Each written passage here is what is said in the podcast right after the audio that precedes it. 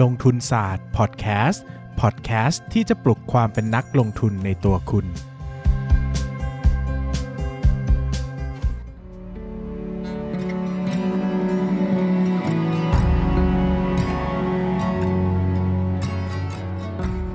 สวัสดีครับ ยินดีต้อนรับเข้าสู่รายการลงทุนศาสตร์พอดแคสต์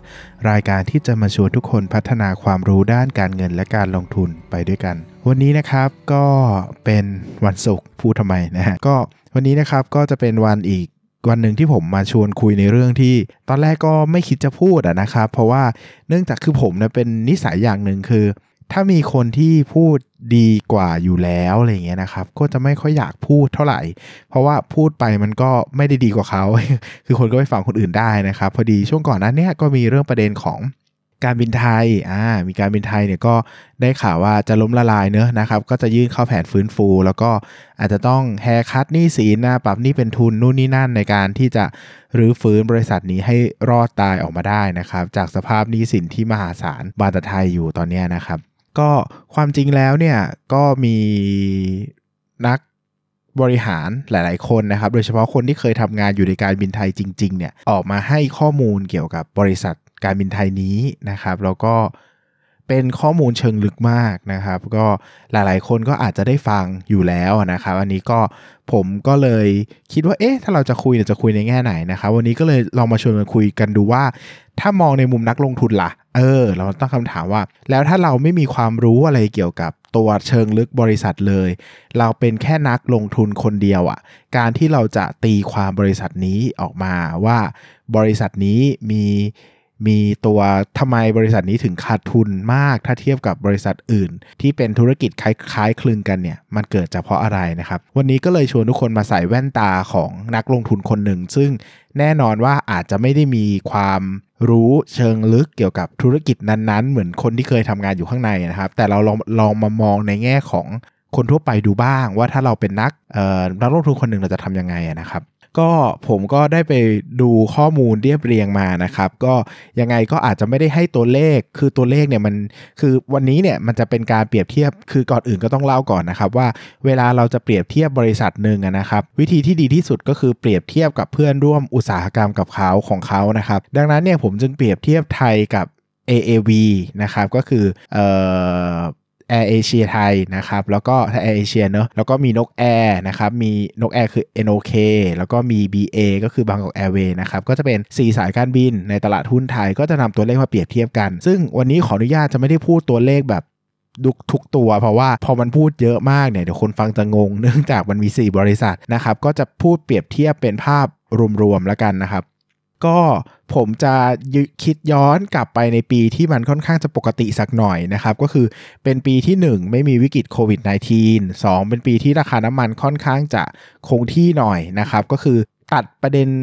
แวดล้อมอื่น ๆ ที่จะทำให้ภาพรวมของธุรกิจเนี่ยมันสวิงไปสวิงมานะครับ เลือกดูปีที่มันดูธรรมดาธรรมดาสักปีหนึ่งแล้วก็หยิบมาเทียบกันนะครับ ก็ปีที่หยิบขึ้นมาเทียบเนี่ยนะครับ ผมก็ก็ ถ้าจะทำเนอะก็อยากให้ทุกคนลองทำดูว่าลองเอางบมาเรียงกัน 4 ตัว แล้วก็เปรียบเทียบว่าอะไรเป็นปัญหาที่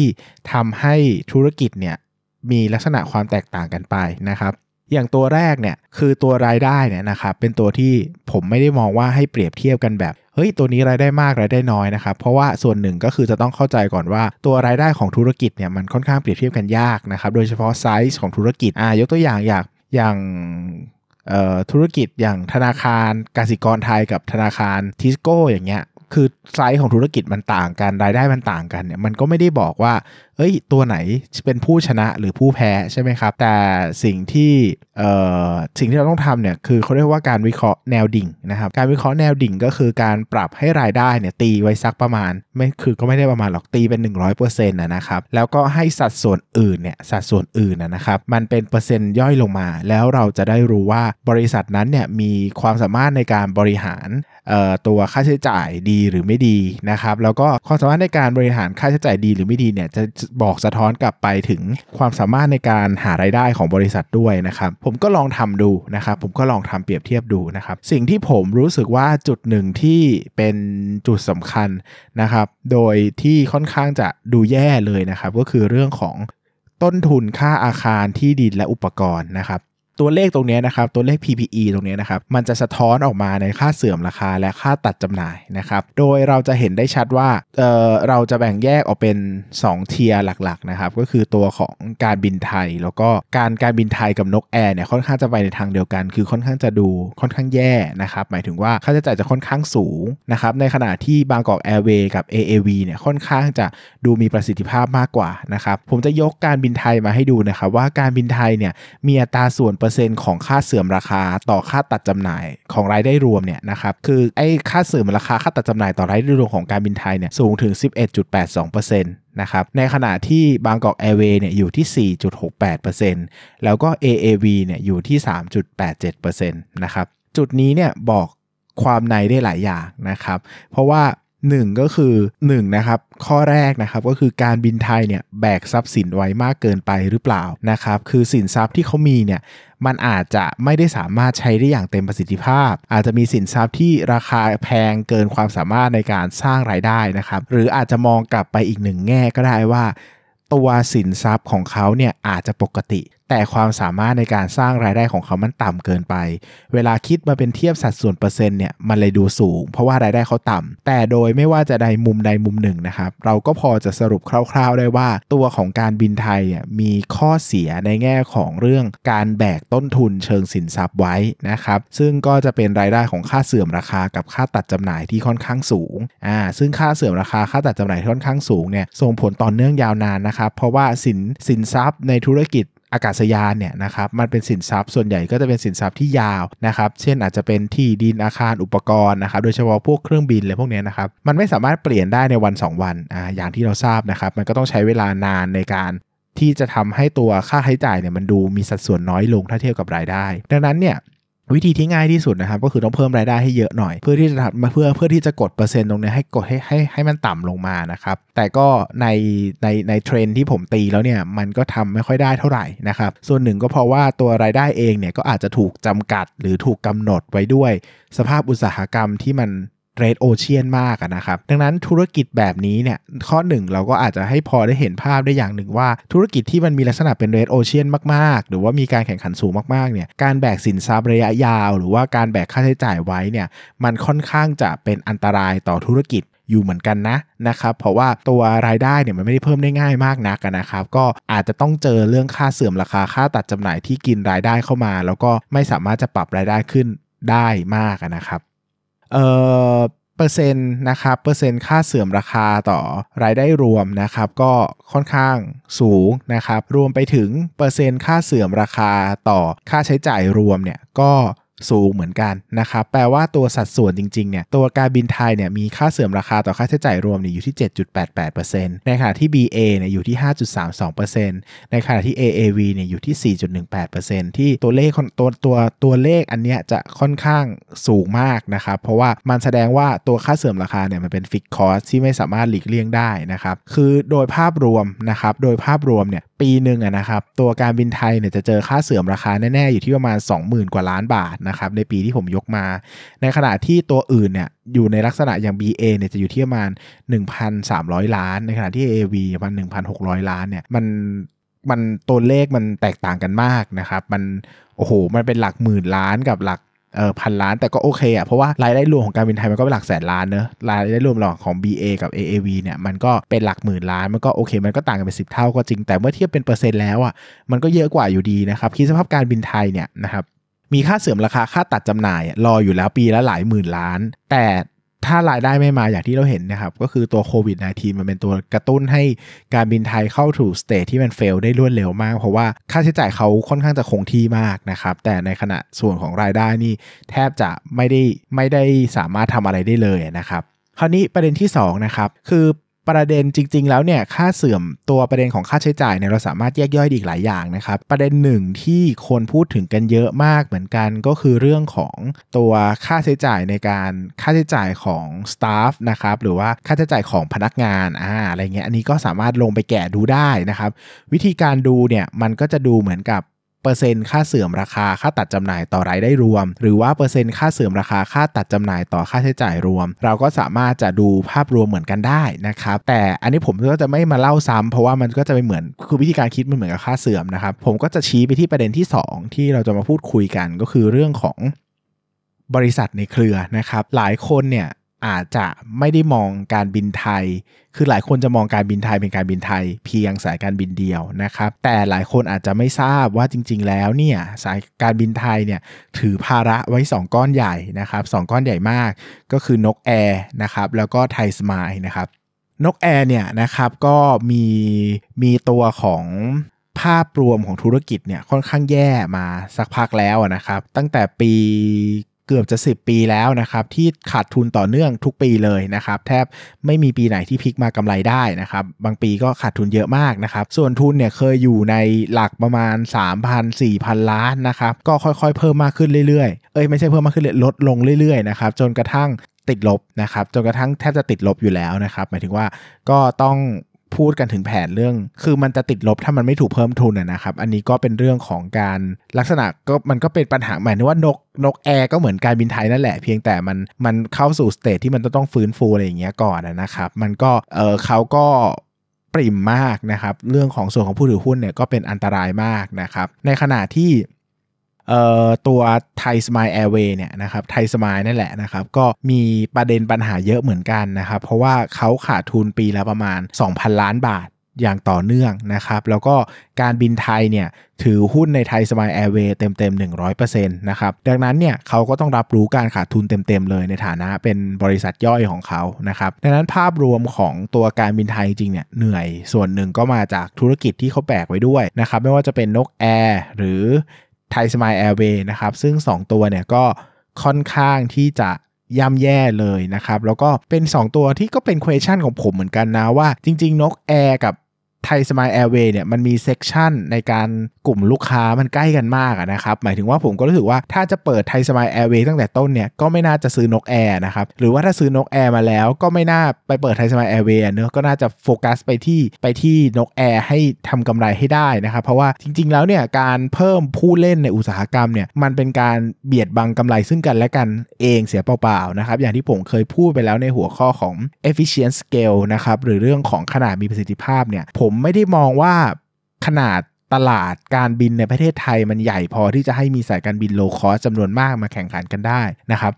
มันเกิดขึ้นเพราะว่ามันเป็นคนละบริษัทกันเนี่ยอันนี้เข้าใจ แต่นกแอร์กับ ไทยสมายแอร์เวย์เนี่ยมันมีผู้ถือหุ้นใหญ่อยู่เครือเดียวกันนะครับ ดังนั้นผมจึงรู้สึกว่ามันเป็นการตัดสินใจที่ซับซ้อน แล้วก็ทำให้ตัวของการบินไทยเนี่ยได้รับผลกระทบเองด้วยนะครับ สุดท้ายนะครับก็เป็นเรื่องของภาพธุรกิจนะครับ หมายถึงว่าถ้าเรามาวิเคราะห์ Five Forces Model ของธุรกิจสายการบินเนี่ยเราจะรู้ว่าจริง ๆ แล้วมันมีปัญหาเยอะมากตั้งแต่ตัวอุตสาหกรรมอยู่แล้วนะครับ ดังนั้นเนี่ยการจะโทษการบินไทยแบบ pure ๆร้อยเปอร์เซ็นต์เนี่ยอันนี้ก็ต้องพูดตามตรงว่าผมก็ว่ามันก็ใจร้ายกับเขาไปสักหน่อยนะครับเพราะว่าคือถึงแม้ว่าการบินไทยเนี่ยจะมีการบริหารจัดการที่ดูจะแย่กว่าอุตสาหกรรมก็จริง แต่ก็ต้องยอมรับว่าอุตสาหกรรมเขามันเป็นอุตสาหกรรมที่ค่อนข้างจะแย่ด้วยนะครับโดยที่เราจะเห็นได้เลยนะครับว่า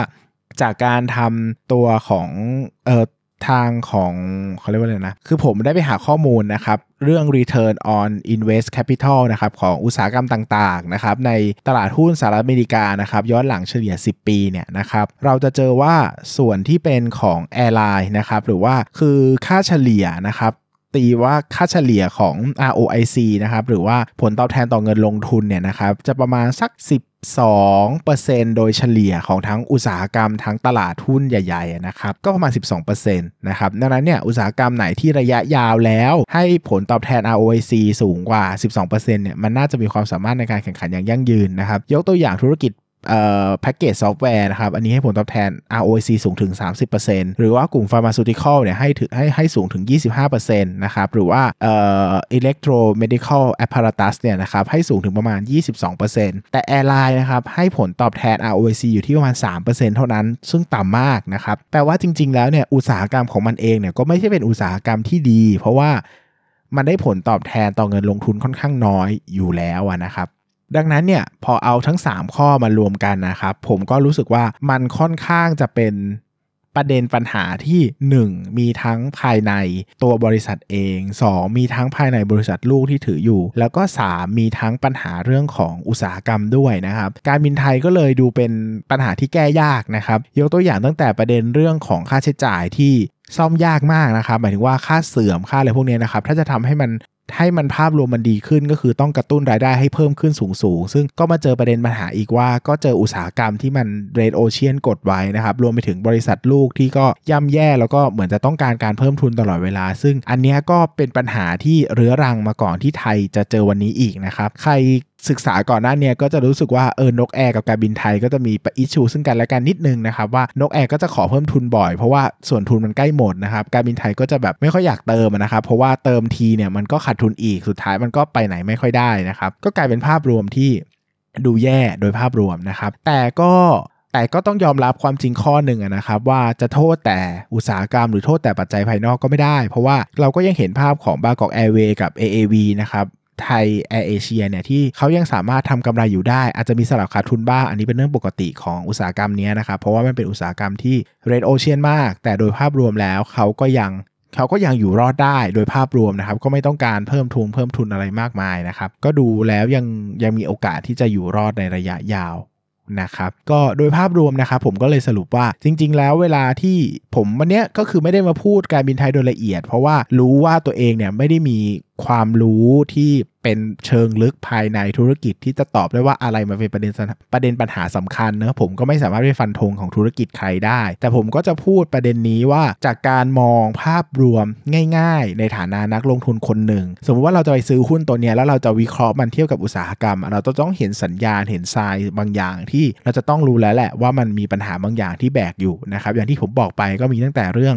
ค่าใช้จ่ายที่สูงเมื่อเทียบเป็นสัดส่วนเนี่ยสูงเกินกว่าอุตสาหกรรมเยอะนะครับหรือว่าเรื่องของบริษัทลูกที่ให้ผลตอบแทนไม่ดีนะครับรวมไปถึงภาพอุตสาหกรรมด้วย ก็อยากจะให้เป็นภาพสำหรับใครที่อยากจะลองแกะงบ ลองดูงบนะครับซึ่งถ้าไปแกะจริงๆเนี่ยมันจะเห็นตัวเลขที่ละเอียดกว่านี้เยอะนะครับพอดีผมก็จะหยิบมาเฉพาะประเด็นสำคัญ แล้วก็ไม่อยากจะแตะอิชชูหลาย ๆ อย่างที่ผมรู้สึกว่ามันจะเป็นประเด็นอ่อนไหวจนมากเกินไปนะครับก็เอาเป็น เป็นความรู้ละกันนะครับว่าเป็นภาพประมาณนี้ที่ผมจะให้ไว้นะครับก็หวังว่าจะได้ไอเดียแล้วกันเนอะหมายถึงว่าหลายคนก็มาถามผมว่าเออถ้าอยากจะรู้อะคือถ้าไม่อยากจะต้องไม่อยากจะต้องมารอให้ให้กูรูมาคอยบอกว่า เอ้ยทำไมมันดีมันไม่ดีจะดูยังไง อยากเชื่อตัวเองนะครับ ก็ก็ลองแกะงบการเงินดูนะครับ แต่ก็ต้องแกะเทียบกับบริษัทอื่น แล้วก็เทียบรายบรรทัดกันดูว่าประเด็นปัญหามันอยู่ตรงไหนนะครับ ดูโครงสร้างองค์กรของเขานิดนึงนะครับอะต่อคำถามนิดนึงครับ อืมครั้งก่อนตอบถึงไหนนะ ขอเล็งก่อนเอ่อโอเค ช่วยถามครับ ขอบคุณมากอยากให้ประเมินกลุ่ม packaging จากยุคเข้าสู่อีคอมเมิร์ซเฟื่องฟูสู่โควิด ก็ประเมินคือผมก็ไม่รู้เหมือนกันว่าต้องประเมินยังไงเนาะแต่ผมก็ไม่ชอบเอาง่ายๆผมไม่ชอบแล้วกันนะครับ เพราะว่าผมว่ามันเป็นธุรกิจที่ไม่มีความสามารถในการแข่งขันสูงนักนะครับ โดยเฉพาะ คอนเซิร์นที่สุดของผมคือเรื่องแบรนด์นะครับ ใครที่ ติดตามผมมานานเนี่ยจะรู้ว่าผมชอบธุรกิจที่มีแบรนด์มากนะครับผมจะไม่ชอบธุรกิจที่อะไรก็มาแทนที่ได้ง่ายๆนะครับซึ่งผมรู้สึกว่าธุรกิจ packaging เนี่ยเป็นธุรกิจแบบนั้น ก็คือสุดท้ายแล้วอะลูกค้าเนี่ยเลือกซื้อตามราคาถูกเป็นหลัก คือไม่ได้เลือกซื้อตาม branding ใช่ไหมครับเพราะว่าสุดท้ายแล้วเนี่ยเขาซื้อกล่องพัสดุไปอะมันก็เป็นกล่องที่อาจจะต้องตีตราบริษัทเขาหรือว่าเป็นตราเปล่าๆก็คือหมายถึงว่าเป็นกล่องแห้งๆไม่ไม่ไม่มีสัญลักษณ์อะไรอยู่นะครับก็คงไม่มีใครต้องมาบังคับซื้อว่าต้องซื้อกล่องยี่ห้อนี้เท่านั้น ซึ่งผมรู้สึกว่าสุดท้ายแล้วอะถามในฐานะคนทำธุรกิจจริงอะเราไม่ได้เห็น issue สำคัญเรื่องของความถูกเรื่องของคุณภาพขนาดนั้นนะครับสุดท้ายความถูกความแพงมันเป็นประเด็นหลักก็กลายเป็นว่าเราผมก็ไม่ชอบอยู่ดีนะครับ แต่มันก็อาจจะดีก็ได้ถ้าอุตสาหกรรมมันดีเนอะอันนี้ก็ต้องไปวิเคราะห์กันดูนะครับตามมาตั้งแต่ EP แรก ๆ ดีมากเลยครับ พอดีมีเรื่องเพื่อนไปซื้อหุ้นที่เราไม่แนะนำแนวโน้มก็เริ่มขาดทุน ขอทราบประสบการณ์ของคุณเบส ขอทราบประสบการณ์ว่าจะจัดการอย่างไรครับทำใจครับ ตอบง่ายไปปะเงินเขาอะเนาะมันคือเงินเขาอะครับ เราก็ไปยุ่งอะไรเขาไม่ได้อะคือจริง ๆอะผมจะบอกว่า คือเวลาที่เราลงทุนเก่งประมาณหนึ่งเนาะคือรู้มากขึ้นประมาณหนึ่งอะเราจะเริ่ม ตัดสินคนอื่น อ่า อันนี้คือเป็นเรื่องธรรมดาครับ ผมไม่ได้ว่านะ ผมไม่ได้เบลม คือผมก็เป็นอะ มันก็จะมีความตัดสินว่า เฮ้ย ซื้อหุ้นตัวนี้ได้ยังไง ซื้อหุ้นตัวนั้นได้ยังไงทำไมลงทุนแบบนี้นะครับ ซึ่งผมจะบอกว่าให้ใจเย็นๆนะ แล้วก็อยู่ไปอีกสักพักหนึ่งเราจะเลิกตัดสินคนอื่นไปเองนะครับ เราจะรู้ว่าจริงๆอะ เราอาจจะผิดก็ได้ เขาอาจจะถูกก็ได้ หรือว่าเขาอาจจะสร้างผลกำไรได้ก็ได้ อย่าลืมนะครับว่าวิธีการที่ผิดสำหรับเราอะอาจจะเป็นวิธีการที่ถูกสำหรับคนอื่นก็ได้ ยกตัวอย่างต่างประเทศนะครับ เขามีการ เล่นแชร์ลูกโซ่กันแบบจริงจังนะคือรู้ว่านี่คือแชร์ลูกโซ่อะครับแต่แชร์ลูกโซ่เนี่ยลักษณะสำคัญของมันก็คือ มือแรก ๆเขาอะจะจ่ายจริงเพื่อสร้างความมั่นใจใช่ไหมมันก็จะมีเว็บบอร์ดของคนที่เล่นแชร์ลูกโซ่พวกนี้มาแชร์กันว่าแชร์มือไหนเพิ่งเปิดเขาก็จะเข้าไปเล่นกันเพื่อเอามือแรกๆ เอาเงินออกมาให้ได้ แล้วหลังจากนั้นเขาก็จะเลิกเล่น ซึ่งคิดดูสิขนาดการเล่นเกมที่อยู่บนสิ่งลักษณะที่เป็นเหมือนการหลอกลวงเต็มๆหรือการพนันเต็มๆยังหาเงินได้นะครับ ผมก็จะไม่ตัดสินใครนะคนหลายคนก็ร่ำรวยจากหุ้นปั่น ซึ่งผมก็ว่ามันก็ไม่ได้ผิดนะ ถ้าเขาไม่ได้ไปปั่นเองก็จะปะ คือถ้าคุณไปปั่นแล้วทำให้คนอื่นเจ๊งอะผมไม่เห็นด้วย แต่การที่คุณเห็นโอกาสว่ามันจะขึ้นแล้วคุณไปซื้อ แล้วคุณถึงเวลาคุณก็ขายโดยที่คุณไม่ได้ไปทำร้ายใครเนี่ยผมว่ามันก็ไม่ได้ผิดนะนะครับมันก็เขาก็เป็นโอกาสของเขาขึ้นอยู่ว่าใครแต่ละคนจะทำหรือไม่ทำอันนี้ก็แล้วแต่แต่ละคนนะนะครับ ดังนั้นเนี่ยก็คิดง่ายๆว่าเงินเขาครับ ทุกวันนี้ผมก็ยังเจอคนมาปรึกษาหลังไม้จำนวนมากนะครับเกี่ยวกับหุ้นนู้นหุ้นนี้ โดยเฉพาะที่เจอบ่อยก็จะมีคนมาปรึกษาเรื่อง แชร์ลูกโซ่เนี่ยครับเหมือนแบบอยากลงทุนมากอะไรเงี้ยนู่นนี่นั่นอะไรเงี้ยเตือนก็ไม่ค่อยฟังก็ผมก็จะก็ก็ก็จะไม่อะไรมากนะครับ ก็จะถือว่าเป็นเงินเขาอะเนอะก็ผมรู้สึกว่าแต่ละคนมันก็ มันก็มีมีลักษณะการใช้ชีวิตไม่เหมือนกันนะมันอาจจะคุ้มสำหรับเขาก็ได้เหมือนว่าเขาอาจจะเสียเงินไป3 0,000แต่เขาได้ประสบการณ์ที่ใช้ไปทั้งชีวิตอะไรอย่างเงี้ยนะครับผมก็รู้สึกว่าโอเค ก็เงินใครเงินมันเนอะเราไม่ก้าวไก่การถามแล้วก็ตอบ แต่ถ้าเขาไม่ฟังก็ก็ต้องแล้วแต่เขาครับอันอันอันนี้ก็เป็นสิทธิส่วนบุคคลของเขาจริงๆอะ่ะเราก็ไปก้าวไก่เขาไม่ได้แหละนะครับก็ทำใจให้สบายแล้วก็ อย่าไปสนใจเขามากครับ ปล่อยเขาไป เราก็จะมีชีวิตที่มีความสุขขึ้นนะครับ มาสำหรับวันนี้ก็ยาวนานเหมือนกันนะครับ แล้วก็ขอบคุณทุกคนมากๆ ขอย้ำเตือนอีกครั้งนะครับสำหรับใครที่อยากจะขอหัวข้อพอดแคสต์หรือว่าจะตั้งคำถามหรือขอหุ้นเนี่ยรบกวนให้คอมเมนต์นะครับในเน้นว่า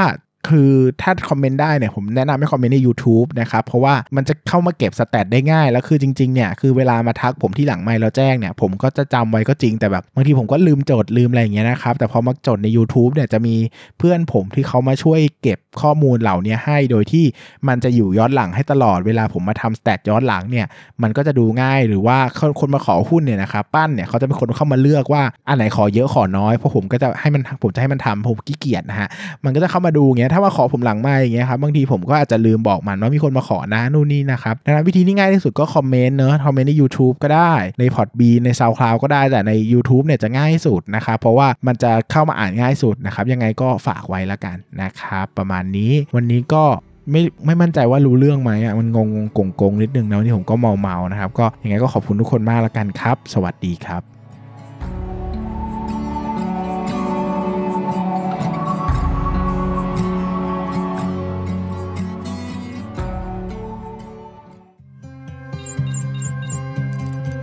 อย่าลืมกดติดตามลงทุนศาสตร์ในช่องทาง podcast player ที่คุณใช้